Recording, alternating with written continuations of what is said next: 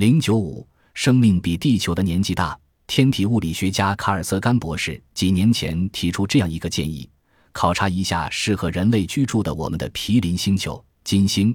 人们可以从飞船上让几百吨蓝藻吹进金星的炎热大气层，蓝藻抵抗力极强，灼热对它造成不了任何损害。蓝藻有迅速和大批量缩脂的能力，并且以让人类都觉得可怕的数量生产着氧气。为此，塞甘认为。氧气会富集金星大气层，冷却金星的表层，这样就会使风暴和大雨快速交替出现，从而使金星的土地变得肥沃。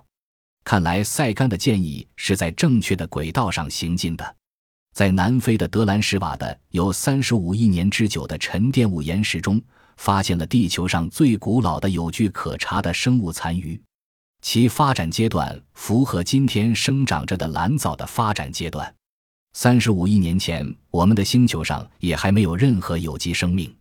德国吉森大学的古生物学家 H.D. 佩鲁格认为，生命比地球要古老。